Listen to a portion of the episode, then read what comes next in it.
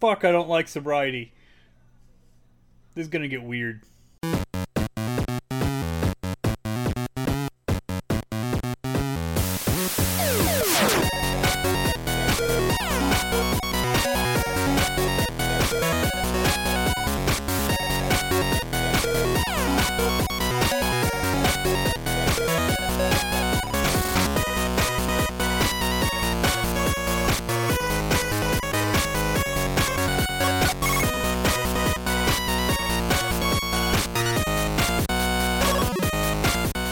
Welcome to the GNA Podcast, Games and Alcohol, where we can talk about stuff. Well, hopefully somebody gets drunk. I'm not getting sober, but it's all good. It's all good in the hood. We are doing a very tight cast. It's going to be, it's almost going to be like a mini-sode, only it's going to be full length. It's me and Microbrew. D, how you feeling? Like, I need to have a lot to say because it's going to be me and you. It's just a little older. Just I'm not. Well, I'll just ramble about stuff that doesn't make it and have a story that goes nowhere. And before the end of it, you're like... Isn't that every episode, though?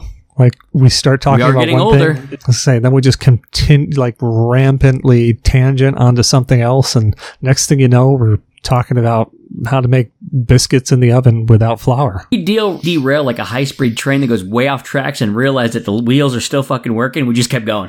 Yeah, I'd like to say that we derail like the bullet train in Japan, but that fucking thing hasn't killed a single person yet, or killed like only one person or some shit like that. It's like crazy. I think they over-engineered it. I think the guys from Volkswagen helped them out. They do it right. Oh my God, nobody died. Dude, when you just did that voice, it reminded me of Epic Rap Battles of History, of Hitler versus Darth Vader. Once you think I died on my train? God damn, those are so bad. You seem a little stressed, Vader.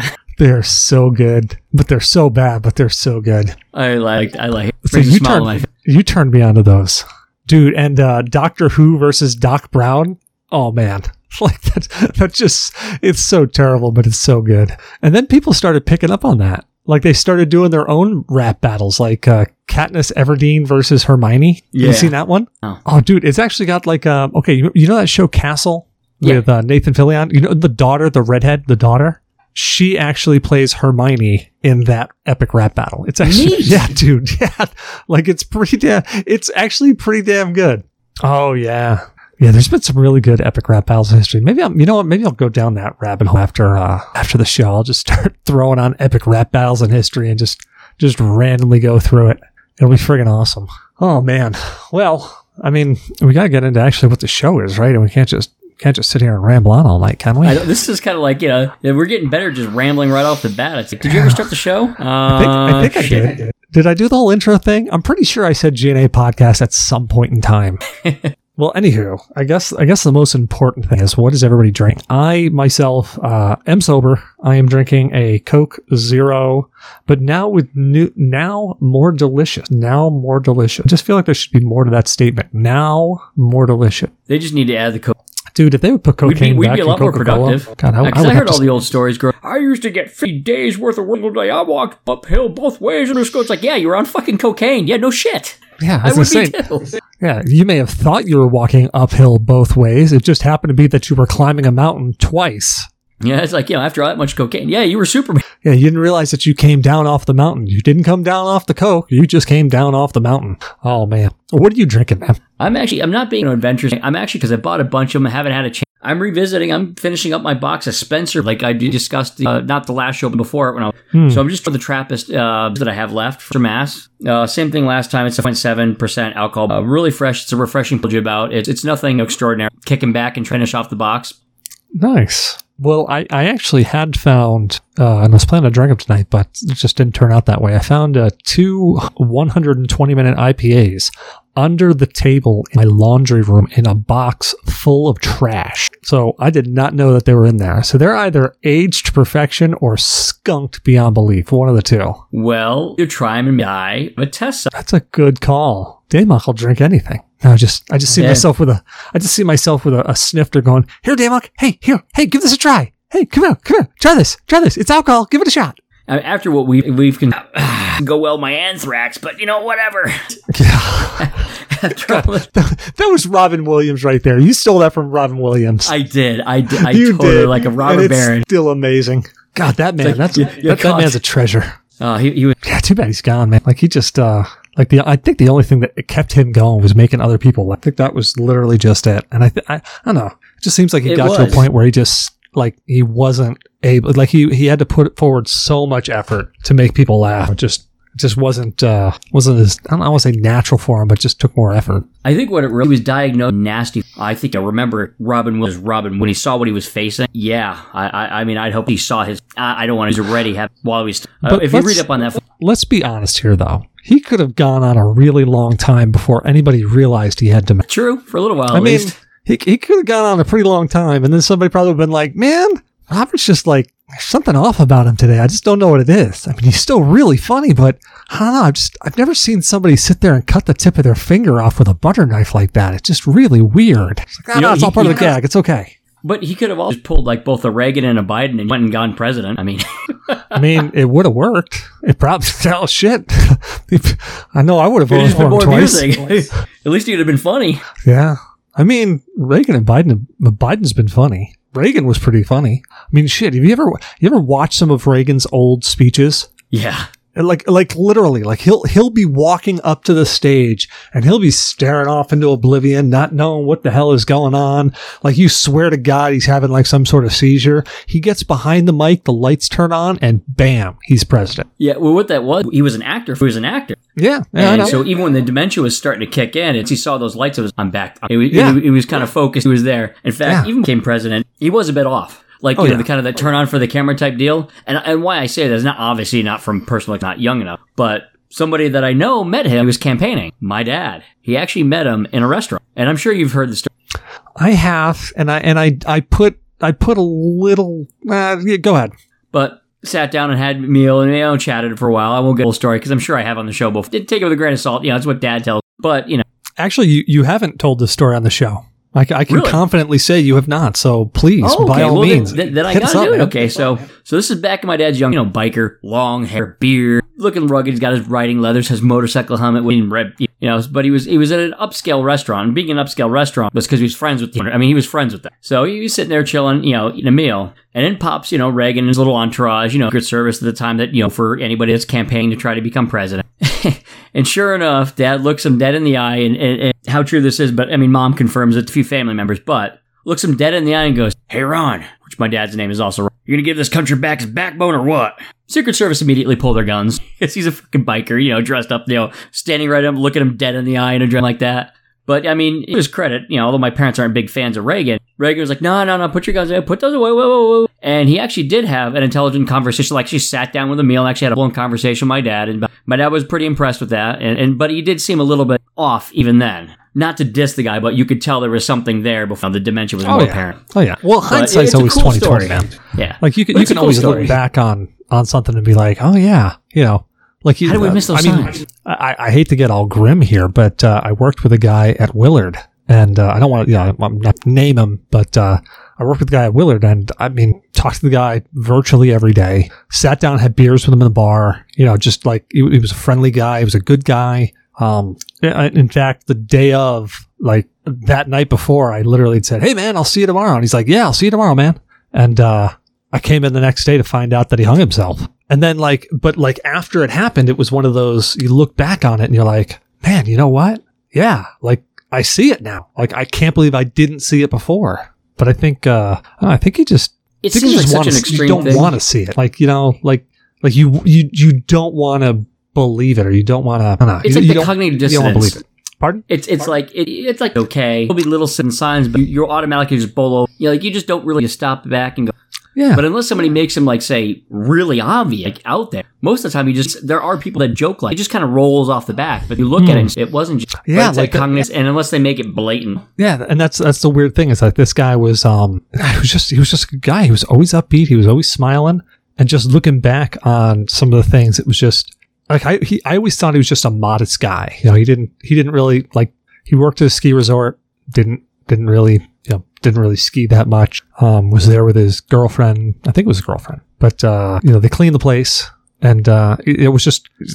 I always thought the guy just never really had all that much money. So he never really had much stuff. That type of thing. Like, he didn't get a snowboard or skis because he never really had much money. So he didn't do that. I'd see him grab a beer in the in the lodge, and I'd sit down and have a beer with him and stuff, and we'd learn bullshit. Dude was super intelligent. We would sit there, like he was, you remember JR?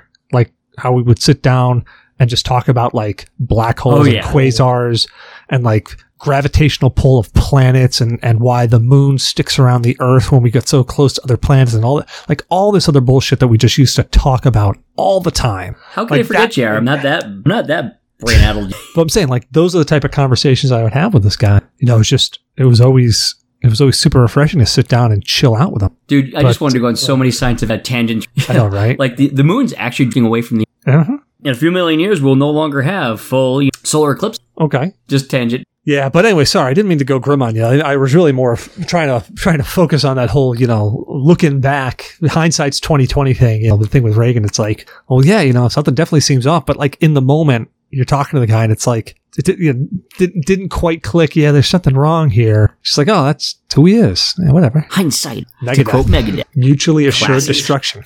Nice story. Call Reader's Digest. Cluster. Like that's Countdown to Extinction. That was I grew up on that. One of my favorite albums. Yeah, that and the Black Album from Metallica. The two big ones around that. Oh yeah. I mean, nothing else matters. Yeah, Metallica's got great music well before the Black Album, but like oh, yeah. I just remember everything. Yeah. I just remember Countdown to Extinction and the Black Album being like on all the time. Like just always playing. Oh man, we used to kick back John Kick the Gathering. Yeah, man. Oh God, John Karen, that's a guy. I'm actually friends with him on Facebook. I think he's down in Florida. I gotta go just drive down and visit him. Show up on his doorstep and be like, hey dude, what's up? Be like, hey. Like, yeah, man, I borrowed this comic book from you a few years back. I thought I'd return it. Like a few years back, I mean like 35 years? Like, yeah, something like that. I've hung on to it ever since. Actually, I've got to get in touch with the guy, and his name is John, and I don't know his last name, but his nickname is Bowser. And he's up in, last time I saw him, he was up in Saratoga area. And I got to get in touch with him because I have his tablature book from Master of Puppets. And I have to return it to him. I literally, like, it was in bad shape when I got it. And it's moved a couple of times since. So it's in worse shape. But I've, like, literally got it hermetically sealed right now in a plastic bin with one of those vacuum seal things so it can't get any worse. But I got to return it to him because I said I'd return it to him. I had his number, and then when I went back up north, I kept trying to call him, couldn't get in touch with him, and the number went out of service, and I'm like, son of a bitch, I can't get in touch with motherfucker. So I got to get in touch with that man and return that book to him. Oh yeah, so I started buzzing a couple of people, figuring, all right, one of them will know where he is. I'm like, hey, where's John Bowser? Like, oh, I don't know, man. I probably should, again, hindsight 2020, I probably should have asked what his last name was instead of just saying, hey, John Bowser, where is he? Because I know who I'm talking about when I say it. That's the problem, is that they know exactly who I'm talking about. So when I say that, they're like, oh, yeah, I haven't seen him in forever. You know what? He goes by then Bowser. Good call. Maybe that might be. Yeah, but that's on my bucket list. I got to return that to him before I croak. Because I borrowed it from him, and I said, yeah, man, I'll get it back to you. And he's like, are you sure? I'm like, dude, I will get it back to you. And I have not gotten it back to him. To go grim, meanwhile, the angel of death. Yeah. Yeah. There he is sitting behind me in the chair going, look, dude. You're running out of time here, man, so you best get the let out. We're behind. God, I've got so many stops to do after this. I'm waiting on you. Come on. We're waiting on you here. There's people at Mercy over here that I got to go pick up. I got to get you first, though. Come on. It's like, yeah. What about Betty White? What do you think I'm fucking talking about here? You're the whole reason Betty White is still alive. I'm supposed to pick her up after you. Now, come on. Like, no, man, I got to return this book, dude. Sorry, man. I said I would. God, yeah. Jesus Christ. Now, I'm telling you, when she dies, either one of two things are going to happen when Betty White dies. Either she's going to die and nobody's going to know. Like, she's going to be so freaking, like, they're going to hide it so hardcore and nobody's going to know until, like, years later. And somebody's going to be like, hey, where's Betty White? And somebody's going to be like, oh, yeah, she died. And everybody's going to be like, oh, my God, Betty White died. And they're going to be like, yeah, like 2 years ago. And they're like, oh, well, I mean, can I be sad still? Like, it's been 2 years. I think 2 years is enough time to grieve somebody, right? Or to bring quantum physics to it, right? There's some weird, going away from the actual, a little bit more philosophical. People start to go, they say for our universe might exist as a conscious, an observer. You observe quantum, they collapse the function wave, mm-hmm. or the wave function, sorry, I'm getting wave function. What if the observer for our universe is Betty White? She goes, fucking rest of us. So basically what you're saying is she's the watcher. Yes. All right. I mean, I'm okay with that. As long as she can't interfere with human interaction, I'm fine. When's the last time she really stirred the pot or fucked something? You're right. She doesn't think of anything. She's just really always there. Yeah. But she's always there. She's in shows. She's in there. She's always somewhere. Yeah. She's always popping up. but has she ever really stirred a pot or really anything about it? Right. You're absolutely right, man. Well, state of games, we got to kick into that at some point in time. We had to actually kind of, actually have to do a show here. State of games is where we talk about what we've been playing for the past week, or we just pontificate on how we feel gaming is right now. So state of games, what's your state of games there, Haas? Well, I have some more of, I do enjoy it, so I'll play that. How's the music to that? I like they updated it, but they're richer. So I've heard good things about it. I'm really enjoying it. It kept like some similar graphics, but then it's updated in the background to be a little bit better, like in the background. It's nicer, but didn't deviate too far from their own graphics. Like, well, that's not PlayStation Advance ones. They started to get... Oh, where they updated the sprites. You're right. Yeah. Do that as the sprites a little, but updated a lot of the background. Looks really nice. Oh, good. So the graphics are enough, very pleasant, nostalgic. It's the same. They didn't just carbon copy a fucking ROM rip for you. Yeah, they didn't do a port of it. They actually did a good job. So, and with the updated richer, more like how they originally envisioned them, but you had limited cartridges. I think this is a richer. So I'm enjoying tiny little, they're not that different than tiny little, few more items that may have not been in the Phoenix Down that wasn't here. But, like I said, that last show, the Silver Sword. Other than very minor, it's a lot of fun. I've been playing the East 9 game. Been playing that. I'm enjoying that. I love the East 8, Lacrimosa. Just playing around. Nice. Got a little excited. Did you catch the Nintendo Direct yesterday? I did not. Well, what released on Nintendo, after the Nintendo Direct released on the E, was Castlevania Advance Collection. Mm-hmm. Mm-hmm. So it's got the trilogy, the three Game Boy Advance Castlevania games, kind of like Symphony of the Night, plus a Dracula export. Mm-hmm. Very nice. I saw that. So it's actually released on Steam, too. Yep. And then they also, that I think they dig, so it's a remaster of ActRaiser. I saw that as well. I actually, you got to jump into the lounge every now and then. We were talking about both of those in the lounge. I know, I'm just working so much. By the time I try to catch up on lounge, I scroll. It's all good. Yeah, ActRaiser. I need to keep it more. ActRaiser is probably one of my favorite Super Nintendo games, and mostly because it married in two different genres together, which was city building and side scrolling. Yeah, they did it well. They didn't do it where it was like just mashed together and it was like, all right, we're going to make this work. They actually did it very well in the Super Nintendo. And I saw the graphics on this new remaster.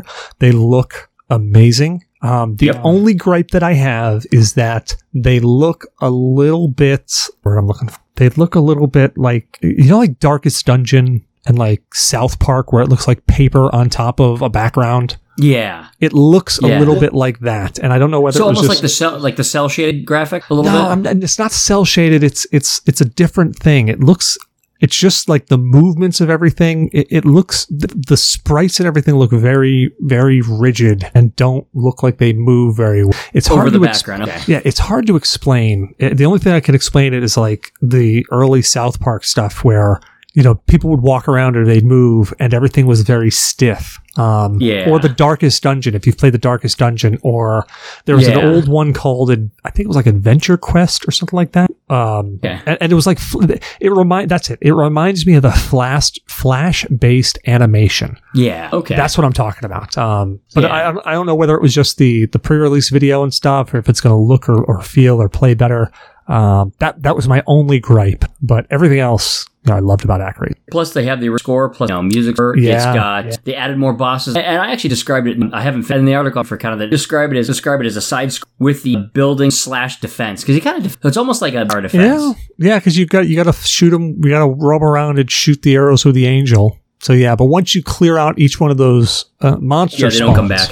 They don't come back. Yeah. So ActRaiser was a very very fun game. I actually still have ActRaiser on Super Nintendo. Fun fact: I still have ActRaiser on Super Nintendo because when I moved away, I can't remember whether it was when I moved to Boston Spa or I moved down here. You gave it to me. Oh yeah. You gave me ActRaiser. Because I had Final Fantasy IV, or Final Fantasy II, and Final Fantasy. I had SimCity, which those are some of my top three. I had Jurassic Park, and you knew that I liked playing ActRaiser, because I would rent it from the Salem Farm Supply, every chance I got, until I beat the hell out of it. So, yeah, and just fun fact on that one. Yeah, the Castlevania, that Castlevania collection, if you have not played the Game Boy Advance ones, if you just for some reason didn't get a chance to, that is the collection to pick up, because they were fantastic. They came after Symphony of the Night, and they kept up with that Metroidvania formula. They felt good. They played good. They were really just they were good stories, especially with. I don't want to give away the twist, but I think it was Aria of Sorrow. Is that the first one? That was no Aria of the first one. That was it. Then Circle it was Harmony of Dis. Then it was Harmony of Dis and Aria of. Yeah. So in Circle of the Moon, you play as a specific character, and the storyline in Circle of the Moon is like it unfolds just like Symphony of the Night in the same fashion, not the same story, but unfolds in the same fashion. But the twist that you get at the end, like. It was something I never expected out of a Castlevania game, and when it happened, I went, "Damn, that's good!" Oh, I did not expect that. Like playing Symphony of the Night, I played enough games, I've watched enough movies. Things get very predictable after a while. And it was straightforward. There was nothing shocking about the game, other than the fact it was a hell of a lot of fun. It was great. It was fun. The mechanics of it were fun, and I always say it doesn't matter. Like, a majority of the game doesn't matter as long as the gameplay is fun. As long as the mechanics are entertaining to me, I will play it for a long time. And Symphony of the Night is that way. It's all the weapons that you can unlock, the different combinations that they had in there, the shield mace. I'm still playing it. Yeah, dude. Like, the shield mace. How many hours I had into that game before I found out that the shield mace, if you coupled it with a shield, gave you a special power that did some weird shit? It was so cool. Dude, I was hundreds of hours into that game before I found out about that. Hundreds. I still love the first time we played it. I brought it over, tag team, taking turns. Oh, yeah. Oh, yeah. God, that game was so much fun. Yeah, that was definitely good. I was pretty happy that I was able to get a copy of... I mean, back then, brand new, I was actually able to get a copy of Sorrow when I... Because, of course, where was I in 2003 when it got released? Getting shot at. Getting shot at in the desert in Iraq. It's like I got back, I'm like, hey, I found one. Yeah, those Game Boy Advance ones really did. They just nailed... They nailed the Metroidvania formula. It was as I said, it was right after Symphony of the Night. And they just kept up with that formula because it worked. I mean, just downright it worked. And they, to be perfectly honest, looking at the games from a 30,000-foot view, the mechanics of them are virtually identical. Like, the feel of the games, virtually identical. You just put a different character that you're controlling in there. But still, everything about the game feels like Symphony of the Night. But that's the best part is that Symphony of the Night is so good, just the mechanics of it and how the game plays, that they could do that. And nobody cared. Also, size of allowed all the different PG, and you can, now I've got holy water, or now I've got just good. Oh, yeah. Yeah, and the thing that drives me nuts is that, this is just me thinking, but they coined the term Metroidvania. Okay? Tell me something that you do in Castlevania Symphony of the Night that you didn't do in the original Metroid for NES. That's it! You had save codes. Save point. That's it. That's the only thing that they added in. So it always drives me nuts when they talk about Metroidvania, and it's like, no, it's just Metroid, man. It's just Metroid. But it worked. Oh, God, yeah. Yeah, it worked smashingly. And I'm perfectly happy calling it Metroidvania because Metroid, Metroid 2 on Game Boy, Super Metroid, they nailed it. They really did well. It's still my top game. Like, seriously, 100%. It's still my top game to this day. It's in the drawer right there, ready there. But Castlevania Symphony of the Night, they extended it out, and they, even though they didn't do anything that Metroid didn't do, I'm perfectly happy calling it Metroidvania because they figured out the what to add to the formula, what little thing, with consumables. There we go. That's something that you didn't have in consumables. So I'll give that to them. They didn't have consumables. But yeah, there was just the Castlevania collection, and it's only like, I think it's like, is it $29.99 or is it $19.99? No, $19.99 for that. ActRaiser Renaissance. ActRaiser, yeah, dude, $19.99 to play those games. That's a good deal. Worth it, hands down. $30. Oh, ActRaiser, but it is a remake. So it's a remaster versus the collection, which I'm assuming, and I haven't looked too deeply into it. I'm assuming that the Castlevania ones are more ports than they are remasters. Or did you me? I don't know. Can you still see me? I can still see you. Oh, wow, and it just caught up. I just heard... just caught up. So I don't know if it was me or you, but I was like, he's dead. He's frozen. Well, he's I heard you the whole time. So you were there the whole time. I didn't miss a beat with you. But yeah, check out Castlevania. Another update that actually came out. Are you still playing No Man's Sky by any chance? I actually haven't been at all. So No Man's Sky came out with another update. Well, because the HDMI port, chip back there with the HDMI and the display, mine's been acting really funky to kicking out, and then eventually I get it to kick out again and display, and then it dies. I have to keep doing these little tricks, and after a while, I've been looking. I still got to finish a bunch again. It's acting up so bad that I have. That sucks. It's that failure of the HDMI, and mine's been, and I haven't been able to find a haven't finished 7 Sky. Well, No Man's Sky just released a new update. And again, I was trying to figure out what the hell they were going to add to the game this time around. They've got base management now. Like, it's not just base building. You'll go and find an outpost out there, become overseer of it, and then you got to keep them all happy, build onto it, all this other shit. Dude, Hello Games, like, I'm waiting for them to stop. Like, they have to still be selling this game, because otherwise, what are they just doing? They're like, yeah, we sold a shit ton and we're just riding that cash flow. That's it. At this point, is it that, or is this a front? I mean, seriously. Maybe it's a mob front. Maybe they're just laundering money through Hello Games. But in the meantime, they have us keep it looking legit, building more and more games. And it's like, well, the thing is, they're not building more. They're building more onto this damn game. Like, they just keep feeding into it. And it's not like, dude, okay, look, I've bought No Man's Sky. God, how many times now? I've probably bought it 4 times at least, because I bought it for PlayStation, I bought it for Xbox, I bought it for PC, and then I know I bought it for at least one person. I probably bought it for more people, and I can almost guarantee I did not pay less than full price each time. You know, I'm one I've gone over this. How long is an actual reality, like a Boltzmann brain? How long before they actually create a fucking use with people believing they were real inside of it? Dude, they've got VR for it, so, I mean, it's not that. It's plausible. But speaking of update, beware, there's that PS4 update that bricks your... I read about that. I didn't see how many people it was affecting, but I did read that there was a PS4 update. So it's like, there's a bunch that it is, a bunch that it's like, it's kind of all... Well, yeah, it doesn't apply to me because mine... I was going to say, doesn't apply to me because I don't have a PlayStation. It's one of those, hey, no brain, no pain type of thing. But I am soon No Man's Sky crew. And I keep talking about them on this show. And I do like the game, but I mean, look, I honestly haven't played it in probably the past 2 months at all. I fired it back up just to see, like, oh, hey, there was a new update. I kept seeing updates coming out for it because I haven't installed, because for some odd reason I have delusions of grandeur that I'm going to sit down and play that game for hours. I never do. So it's installed. I just don't play it. And I kept seeing it get updates. So I'm like, oh, shit, I remember reading about the update. Well, let me go see what it is. Jump right in, go into my ship, fly out into space. Hey, you got a distress signal. All right, well, that's got to be the new update, so let's go see what it is. I land, like, hey, Sentinels are attacking. Holy shit, Sentinels are attacking. And there's a lot of them. I'm like, all right, it's okay. On this save, I've got 80-some-odd hours, so I'm pretty decked out. I can take out whatever's coming at me. So next thing I know, hey, those Sentinels killed the Overseer. They did? Hey, you want to be the Overseer? I don't know, do I?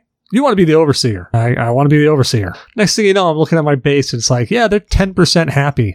And the base is, I'm like, what the fuck? I got to do what now? I got to pander to these people? You've got a job now. God damn. I honestly, if it wasn't so late when I fired it up, I was just going to jump in my ship and orbital bombard them until they were done and be like, yeah, well, there goes that colony. Moving on to the next one. But yeah, it's, you all look a little stressed. Let me jump into my ship. Exactly.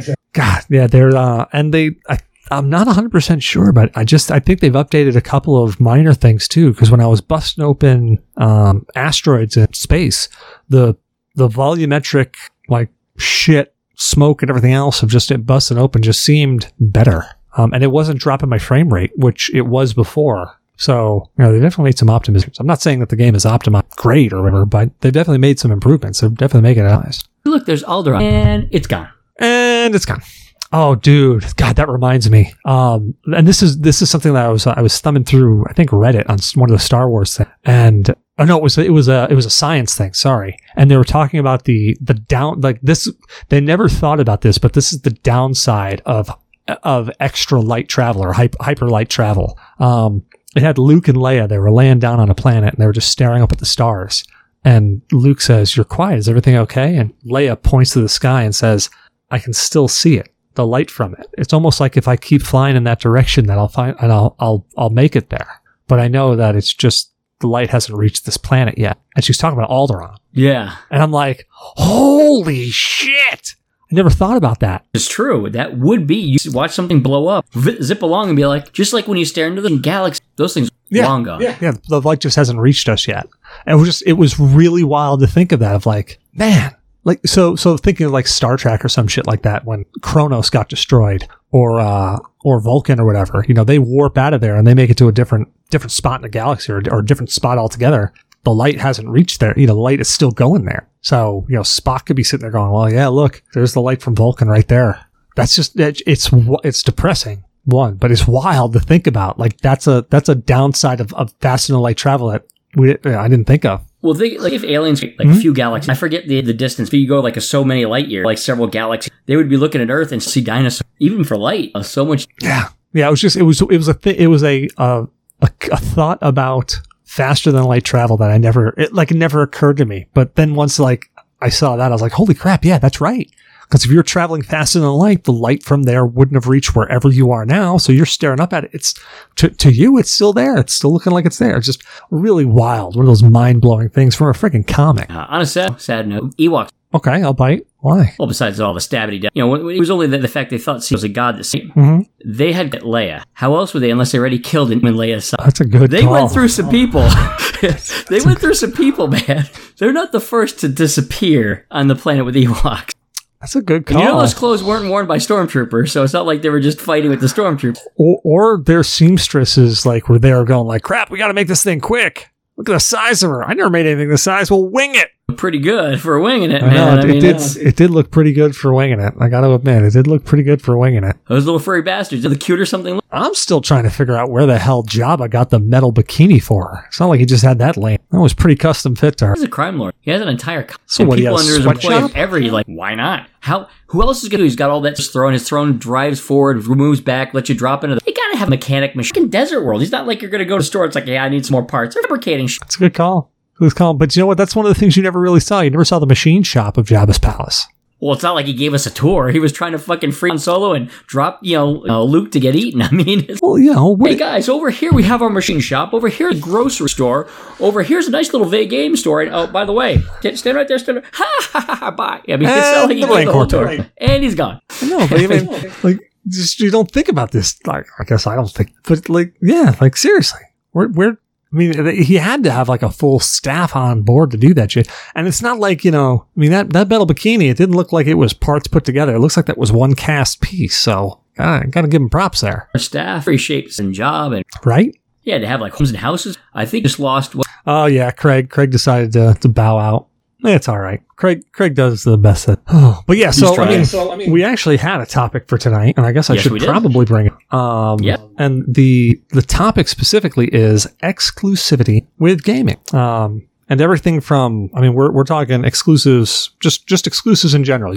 Going back as far as Nintendo and Genesis, all the way up through Epic Games and all of that crap. Just, I was reading an article. And the thing that sent me down this path was I was reading an article about the CEO of Epic, and he was talking about exclusive. I think I'm paraphrasing his quote because I don't have it in front of me. I should, because I mean, this is a show, might as well try to be accurate on something. But he had said something along the lines of exclusives are not popular, but they work. And it was just one of those comments of like, all right, well, when you say they work, that means that you're making money. Or it's driven people to your game front, your game store? Like what does it mean work? Because I'll be perfectly honest. I have an Epic account. I do not have the Epic loader installed. I think I've installed one game from Epic forever ago, and I think it was Fortnite on my computer, and then I nuked it, and then I removed it, and I haven't ever since. However, I do jump onto the Epic Store, and I claim the free games every week. So I've got like a whole library of games on Epic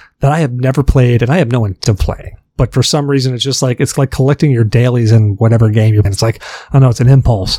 I gotta go do it. I gotta go click this button. Okay, I click the button. Like, just think back to the Final Fantasy, and I bought the game. So, I mean, we love those games. You're not going to say, if you have limited and say, I really love, you're going to buy the platform, those games, because if it's like same games on every platform, say whatever's available, how do you gauge how to do their game? Because if you have this, we have like every platform, going to Epic, Horizon Zero Dawn, a bunch of those games. And of course, Microsoft, they also have online for all the Microsoft, got Microsoft along with their console. At this point, stuff's on Epic, PlayStation.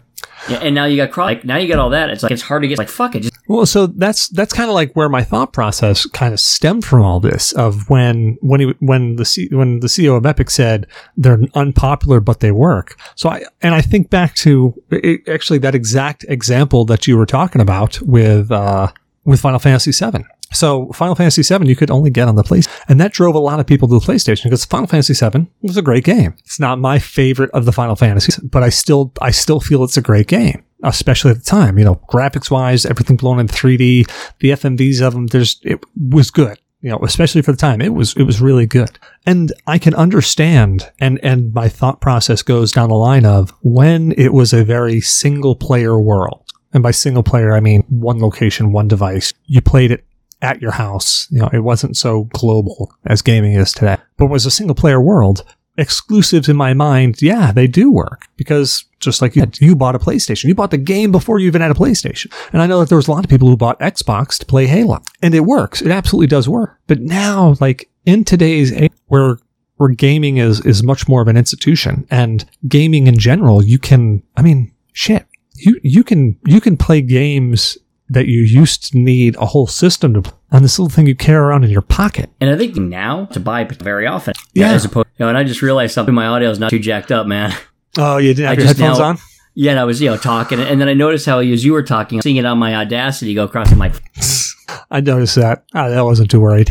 Okay. As long as you're not. Well, is what it is, man. But yeah, so like, and we actually had this conversation, Daymok and I think it was on one of the podcasts about, maybe it wasn't, maybe it's just in chat, about Aliens Fireteam Elite and how there won't have crossplay. They've released it for Xbox, PlayStation, PC. I mean, it's all over the place, but they didn't release it, and they said they have no intention for crossplay. And of course, that made Daymok go, well, it's going to be a dead game after 6 weeks, which honestly, I agree. I think the lack of crossplay is going to kill it, because you're going to get the honeymoon period, people, where there's a whole lot of people who bought it and started playing it. And it's a fun game, but it's a short game. And after you really get through the campaign portion of it, unless you just really want to max out all the weapons, there's not a lot of reason to go back and play it. So you're going to lose a lot of players there. So it's going to reduce your player base. And if you've got three different player bases, i.e. Xbox, PlayStation, PC, well, those three player bases are going to eventually dwindle their way down to, you know, you're probably playing with the same group of 10 or 12 people every time you go out and look for blueberries, unless you got a teammate. So I actually agree with Daymok that it's going to die quicker than normal because of no crossplay. And even major gaming companies are doing crossplay now. So like Destiny 2. I had always had Destiny 2 on, or actually all Destiny and Destiny 2 all on PlayStation. Eventually when I got an Xbox and then it came out on PC, you know, I'd spent so much time playing Destiny that I was like, look, I got to throw more money at them because I definitely got my money's. So I bought it again. I probably spent a good $400, $450 on Destiny alone, you know, just through expansions, getting it on different systems. But now I'm looking at it and I'm going, well, crossplay's available.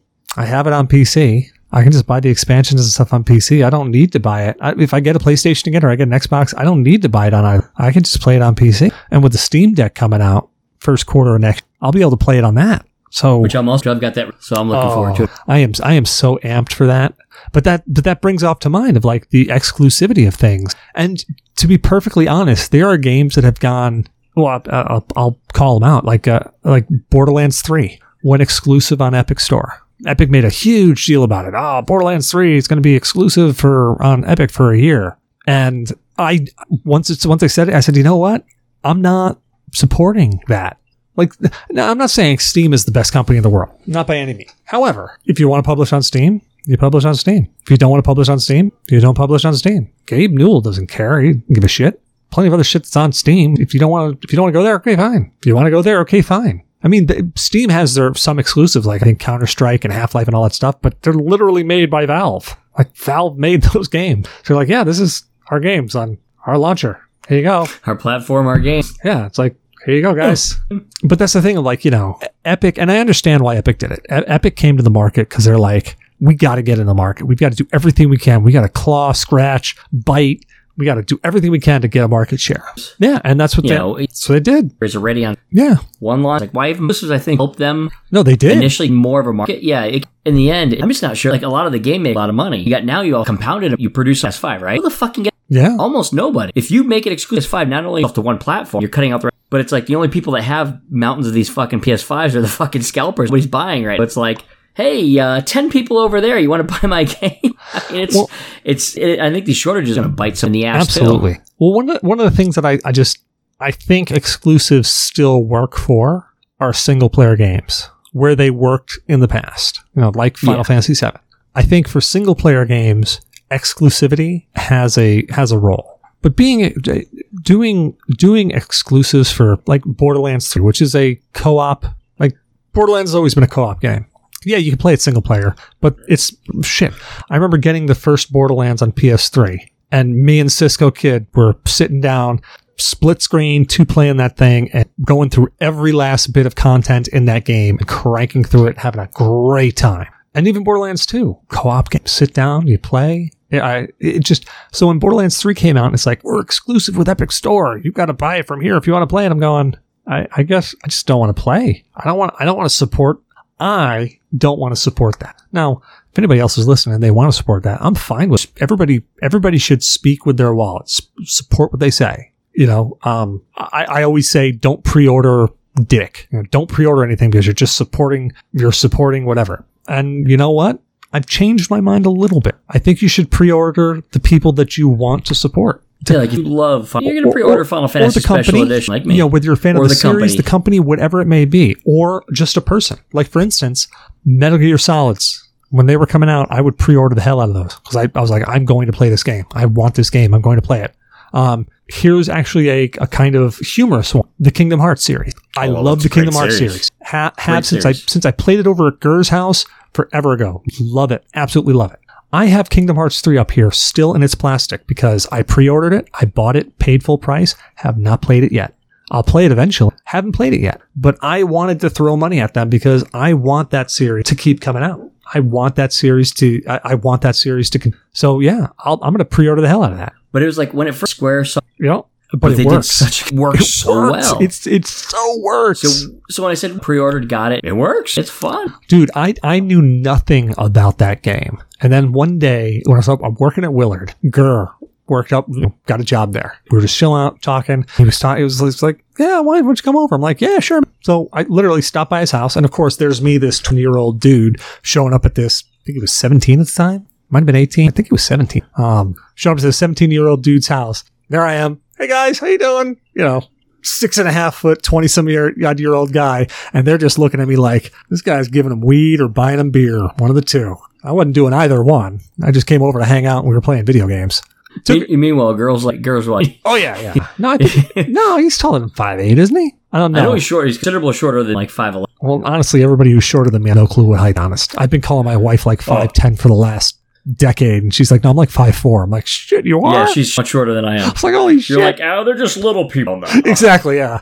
Yeah, I don't worry myself with the little people. They're all the same height to me. 4 foot, 5 foot, 6 foot, yeah, whatever.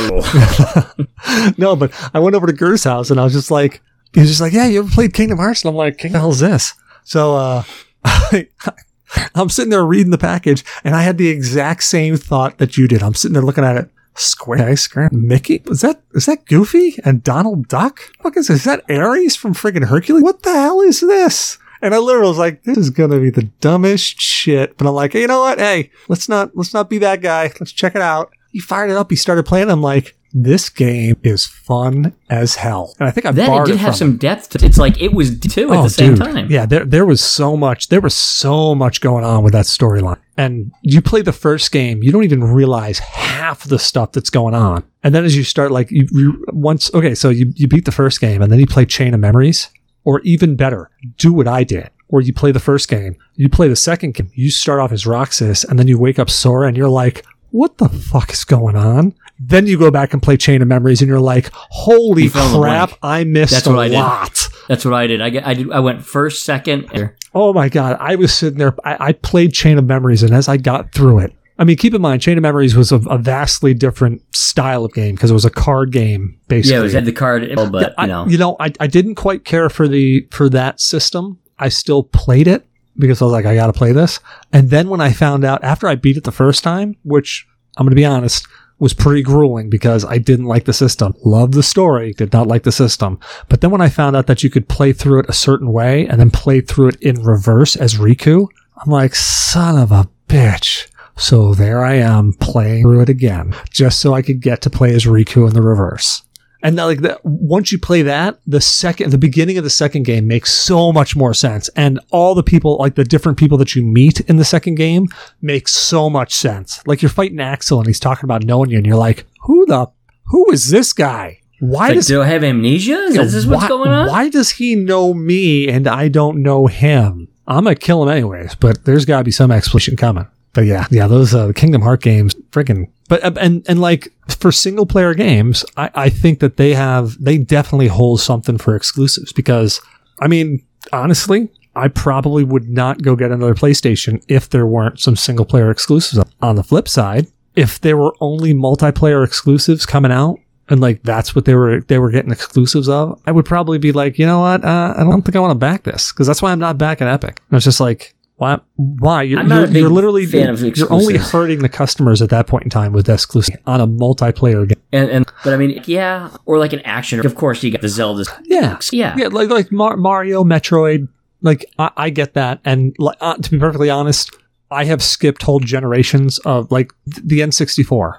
There wasn't really a lot of games. Like, I like Mario. I don't like Mario that much. I know Mario 64 is a great game. I don't like Mario that much. In fact, I didn't really care for Zelda when they switched over to 3D. So it was like one of those, there's no real like thing for me to go get that.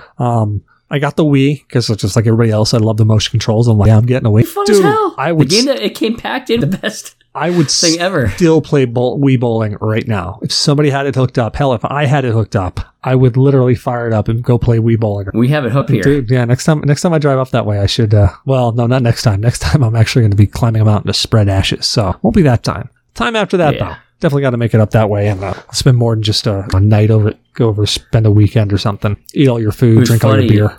Adam, who decided to do, just runs up, whips his arm, like whips up super hard hit, overdoes it, like 1,000%, pull out of the pole, goes straight up, pulled this, and he's like, oh yeah, it's supposed to be gone. Hole in one. I was like, no fucking way, asshole. Nice. And then we found a way to like sit on the couch and pull motions with tiny on the couches. Oh yeah, yeah, everybody did. Great. But yeah, man, like I got the Wii because, and there really wasn't even. Well, actually, you know what? Prime came out on the Wii. No, Prime came out on the GameCube. What came out on the Wii? There was a Metroid that came out on, not the RAM. Was it Prime 2? Yeah, it was one of the Primes, but then they maybe that came out. I just remember something from Metroid coming out on Wii that I was like, oh yeah, I gotta grab this. Wii U I skipped, but the Switch, like, the Switch was a no-brainer. That thing's a thing. I gotta admit, I love the Switch. Even though I don't always like things as practice. Yeah, agreed. I fucking love the Switch. But here's the only thing. I've spent so much time trying to hack the Switch to turn it into like a Steam Link so that I could play Steam games from my couch on my Switch.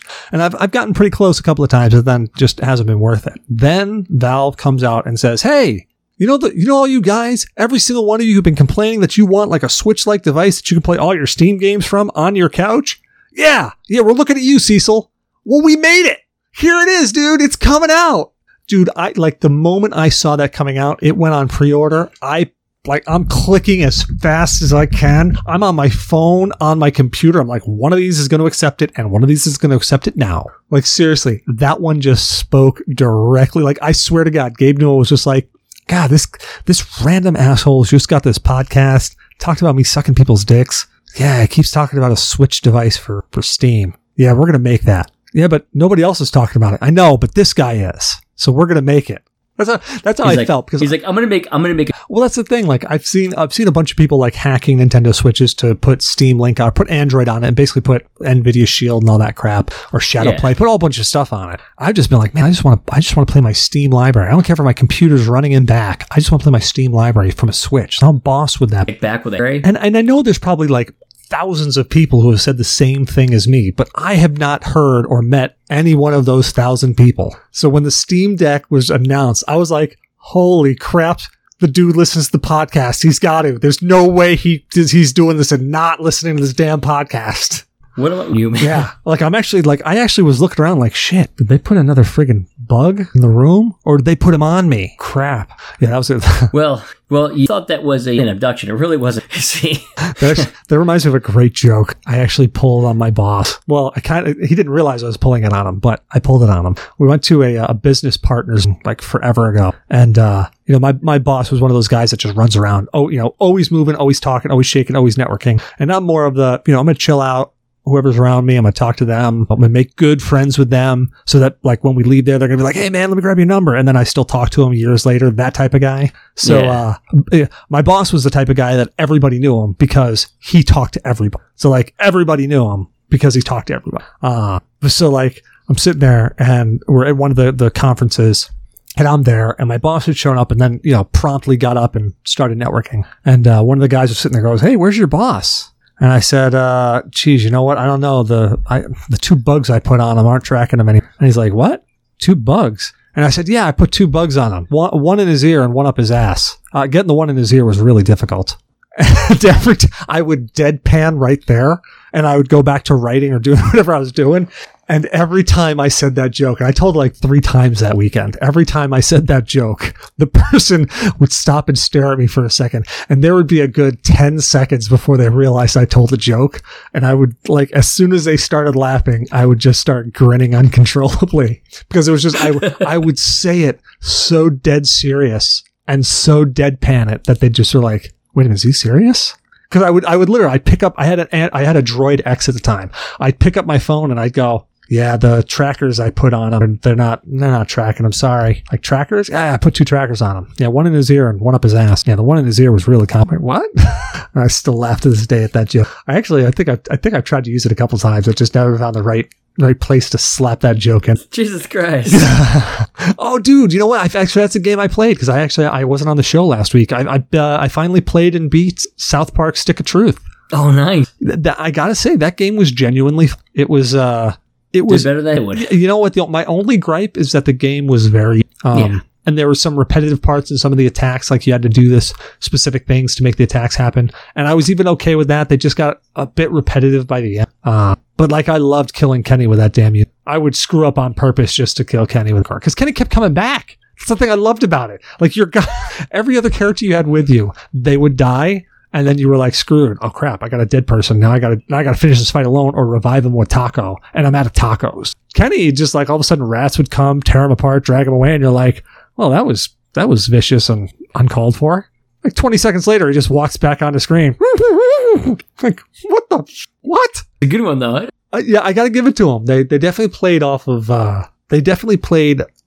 South Park very well. And the game was just genuinely, you know, it had a lot, the RPG elements fit, the different parts, you know, the exploration fit, even the little 8-bit thing that they did where you went to Canada, it just seemed to fit. So I gotta give them props.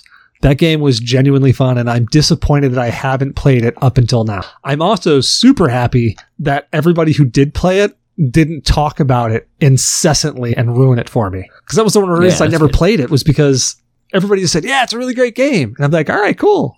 And that was it.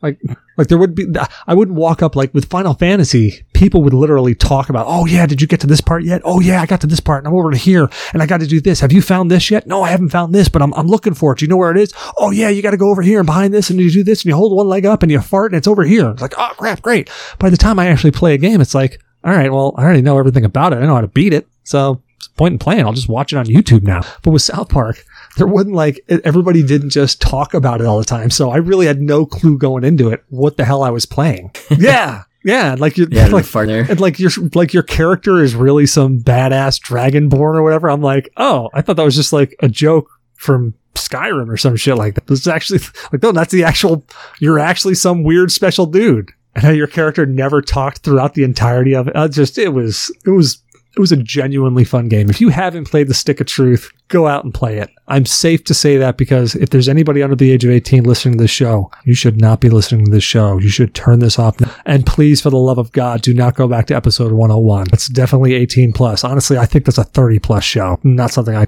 But anyways, back to... But if you... the privacy... yeah.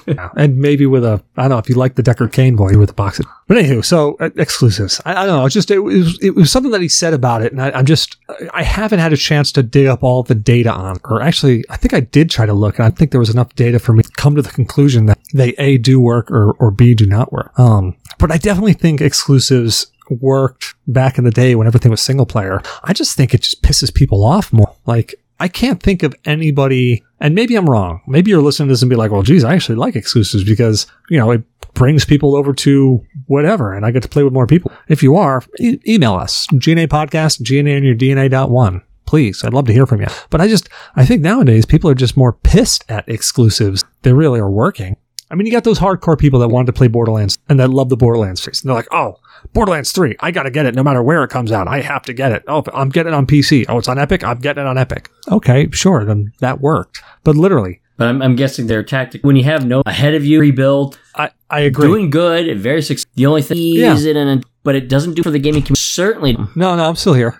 And it certainly doesn't do... Oh, you just sat really still for a second. I did. I bumped my keyboard. I was enchanted by your voice. I was sitting here staring at you like, I'm listening to every word you say, man. But at the same time, I actually slipped and whacked my... It highlighted something. I looked up and you're dead still. I'm like, fuck. So... Because it keeps freezing, as we've been this podcast, it keeps freezing on the video, so I keep just frozen. No, I'm fucking with you. I can't tell if you're fucking with me. Now here's the next question for you, Cecil. I've completely lost my train of thought, so what the fuck was I don't know. I think we're talking about South Park and tacos. I think that was the last thing I remember. Oh, yeah. Thank you. So back on my trail of thought. How that linked me to my trail of thought, I have no idea, but... initially with the lead in, but doesn't help crossplay. The companies themselves that are making the games, because obviously the platform, usually are different in the games. They've got a smaller audience. They've got a smaller market. Well, so really, it fucks everybody else. But here's my argument on that. When you're talking about PC exclusivity with Epic Store or whomever, really, is your market that much smaller? People have PCs. I think a vast majority of people are not snobs. I am, where they're like, oh, I'm not going to install another launcher. They're just like, oh, fuck it, I don't care. What, Ubisoft's got a launcher? That's how I'm going to play Assassin's Creed? Okay, I'm downloading that. Oh, geez, Epic's got a launcher? That's how I'm going to play Doom? Okay, I'm downloading that. I don't think there's that. I definitely think I'm a minority of, literally. And what I was going to say before, and I kept losing my train of thought, is I still to this day have not played Borderlands 3. And I don't feel like I want... there's nothing that's going, I want to play it. If I had played it when it came out, if it came out on Steam, where I have everything else that I've kind of invested everything I already have in, I probably would have been like, you know what? Other people are playing it that I know. Let me go... I'm going to pick it up and I'm going to go play with them. Exactly. But even so, but if you console exclusivity, right? The Epic versus, you can have multiple, but then when you buy the hardware, PS5 or Xbox Series X, or the previous generations, now it's like, I've got to actually some money to it. So you are going to have a smaller, customer base. I agree. Versus obviously the Steam version, Epic's a little bit different, but some people, they don't want to get, just don't want to have an installer, but that's not going to be as much of a, you will have Microsoft, you'll have Steam, you'll have Epic. Some people don't give a damn, they'll have Ubisoft, you'll have 20 of them in their fucking burn. But from a gaming... But when you take a look at the... Yeah, from a gaming developer's point of view... It's a pain in the ass, too. No, so let's just talk PC for a second. Because as I said, with exclusivity on a system, like an Xbox or a PlayStation, if it's a single player exclusive game, I think that works because that drives people to your system, and you have to drive sales, and that's really one of the only you can get. With multiplayer games, that's a whole nother conversation about games with crossplay, and just talking about PCs in general. I guess I know why, because Steam is getting a cut of anything that's sold on their marketplace, so Epic wants in on that. But in the end, I guess competition's... So, competition would be a good thing. I don't know.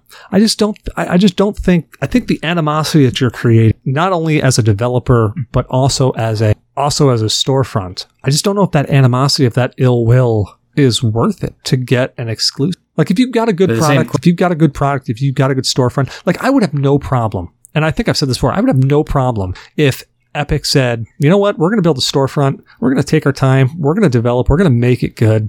And we're going to come in being a competitor to Steam. But they didn't. Ubisoft. And even Ubisoft said, you know what, fuck it. We're just going to sell our shit on Steam because we're making money. One way or another, we're making money. But Epic came in with a vastly inferior product and just tried to strong-arm people by doing. I guess the argument could be played that, hey, Epic gives you a more cut, or they take less of a cut, and that's fine. If that's the laurels you want to go in on, then sure, go ahead. If you want to make your game exclusive to Epic because you're going to make more money on Epic, then I think that's a rational choice as a developer or as a publisher or whatever that you do. And you live with the consequences of it.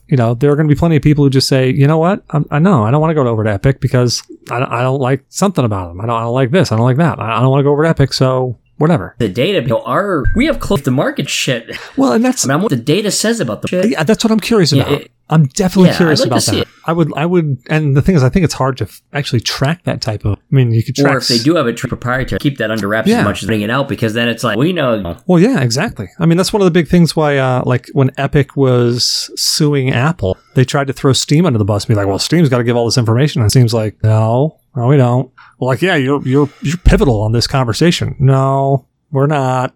Yeah, basically, no. You Blue Falcon. No. Yeah, you can do whatever you want to try to get old sales data, but no, it's not happening. But yeah, I don't know. I just it made me think, and I guess I wanted to talk it out. And just it was It was just one of those, like the whole thing between Epic and Steam, just, it seems so asinine. And I know that Epic had to figure out a way to get into the market. And I just don't agree with it. Just don't agree with the tactics. There is that tactics in it all is good. Any publicity is good publicity. Exactly. Yeah. I mean, I can't disagree with that, because everybody knows it. Like, if you don't know of Epic right now, then you're living under a rock, because Epic's been in the news. If you're in the gaming community, shit, I would say people even outside of the gaming community would hear of Epic, because the Epic Apple lawsuit, even if you're just in like the cell phone community, you know, that storefront community for Apple, laptop, Google. Yeah. I mean, you're gonna run across it in some way, shape, or form. I mean, even the Unreal Engine, which is being used for a lot of other things, video game, Epic is out there, so it's not like they're not known. But it's just, you know, I keep going back to like, I can't in good conscience support that type of tactic, because the Epic, look, I'm gonna be blunt. The Epic Store is shit. Like, there's nothing about that interface. There's nothing about that screams out to me that I like this. Like, this is bringing value to me. The only thing it's bringing is I enjoy this. I actually, in the way it brings up, you know, RPG, right? Mm-hmm. And you have a way of...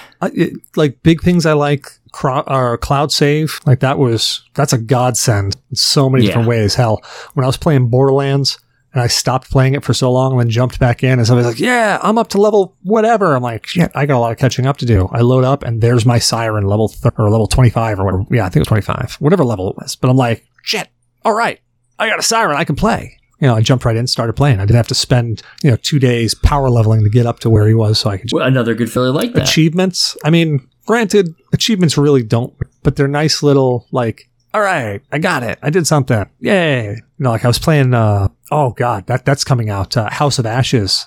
So Supermassive Games, like another soft spot for me. Aliens is a soft spot. No Man's Sky is a soft spot. And Supermassive Games is a soft spot, because it's far and few that I find a horror game that I dig. And Until Dawn by Supermassive Games, PlayStation, fucking phenomenal. And it's right in that vein of, you know, it's all... what are the quick action or quick time events? No, it's all quick time events, but it's playing through, it's like a choose your own adventure. And I love choose. So you get to, you know, choose how your characters do what, or you get to make basic choices for them. And some of them are absolutely meaningless and do nothing. Some of them are super important, but all of them accumulate to this is your story at the end. And that's what I really dug. It was like Heavy Rain. Heavy Rain was that one. Great game. Yeah. And it just, it was actually one of the reasons why I liked the Mass Effect series up until the third one, or at least the very end of the third. Everything that you did seemed to matter. It shaped a story and what your story was. So if you were talking about the game with somebody else, yeah, the basic story was still there, but things that happened gave you discussion points. In Heavy Rain, well, did you cut your finger off? Oh, well, my guy cut his finger off. Well, no, you could actually get out of that without cutting your finger off. Well, did your kid live? Oh, you still were able to save your kid even though you didn't cut your finger off? Oh, man, how'd you do that? It gave conversation. It gave you your story. And that's what I liked about RPG. Mm-hmm. Project, a triangle strategy. Oh, check it out. It was also the direct, yes. So it's basically, there's like three mid kind of, but you basically have a choice in, you know, mm-hmm. like how they to align them, more power. All your choices you make, those characters govern how you're getting. Oh, and it's like a more massive Final Fantasy tactics. All your choices directly about how they. Oh, shit. And yeah, it's really, you know, Project's triangle strategy. They now added some stuff where they corrected the flow, and because your choices are so, they added in the demo feedback. They added in where you can actually you can actually read the dialogue. Yes, they added back in. See, now that's one of the things. Like, I'll pick up a game and I'll play it, and then I'll put it down for sometimes a couple of days, maybe a couple of weeks, and then I'll go back. No shit. Where was I? What did I say? That's an awesome feature. I like that. Not only did they add that, but because now terrain for the map is very three-dimensional. A strategy to the layout, you know, mountain, like a tower right here, down, you know, how far does your height over? I have the high ground, Anakin. Yeah. Exactly. The high ground matters. Terrain matters. The terrain, it's all fighting some fucking guys. Yeah, fuck now. So there's a lot, and it's pretty smart. I'm really excited for that. Yeah, there was... I'm looking for it. If they say, hey, here's going to be a special edition physical... Yeah, I'm fucking... Well, actually, speaking of special edition physical, and I know you saw it on... This guy came... Yes. Jealous. I want to see you play through it. I want to sit there right with you on that. For anybody who... I mean, obviously, virtually, but... Yeah, so because this is an audio podcast and you can't see my video feed, I am actually holding a physical copy, a boxed set or boxed version of The 13th Doll, a fan-made game of The Seventh Guest. Seventh Guest was one of my favorite puzzle games growing up. Ryan Holtkamp. Yeah, I think I got it right. Who's actually been on the show. He created that game, and this was like his love child for the longest time, and he finally got it knocked out. It's a good game. It's fun. The puzzles are well thought out, but they're not impossible. Not like some of the friggin' Seventh Guest puzzles seem to. Definitely a fun game. Yeah. Definitely pick it up. And I even like that I was a little apprehensive at first, but I still like it that they did where you can walk around free from. You know, it's a 3D map, but you can walk around. That's cool. Yeah, so it was really super wild. Another cool, they're coming out with Mario. I did see that, and they've got Chris Pratt as Mario. Chris Pratt is Mario. Jack Black is Bowser. Yeah, and there's been a lot of hate on Chris Pratt. Maybe he could puff. He's pretty entertaining. Yeah, I agree. I'm not saying he's not. I mean, with the old... People like it. It's so fun even. They set the bar... Oh, with... was it Dustin Hoffman? No, who was that? What the hell was his name? No, not Mario. Oh, God. It was John Leguizamo as Luigi. Yeah, it was Luigi, yep. Who was Bowser? I'm forgetting his name. I can see him. He was in Speed. He was in the game Hell, a cyberpunk thriller. Emperor Google. Dennis Hopper. Yeah, it was Dennis Hopper. Yeah, it was Dennis Hopper. I'm sitting there going like, I thought it was Dennis Hopper, but you're like, no. I'm like, shit, who was it? Oh, you said Hopper. I thought you said Dennis Hoffman. Oh, did I say Dennis Hoffman? Who's Dennis Hoffman? That just might be my... Well, I guess we'll find out on the show later. I thought I said Dennis Hopper. I may have said Dennis Hoffman. I'm also half-deaf. But you know what? I also said Ryan Holtkamp, so maybe that just merged together in your brain to get Dennis Hoffman. Dennis Hoffenkamp. Who's Dennis Hoffman? Dennis Hoffman, Dell Technologies. Yeah, I don't know who Dennis Hoffman is. Oh, no. Oh, there's no telling what's this little brain. Oh, God. Okay, no, I know who Dennis Hoffman is. Okay. He was in that My Left Shoe. He was Hook. In Hook with Robin Williams. He was Rain Man. Dustin Hoffman. Is that Dustin? Dustin Hoffman. Oh shit, that's Dustin Hoffman. Man, I am all over the fucking place tonight, man. I am getting things wrong. And you're not even drinking, man. That's the worst part. Well, I guess that's the best place to end on that note, me completely screwing things up. So, D, where can people find you at, man?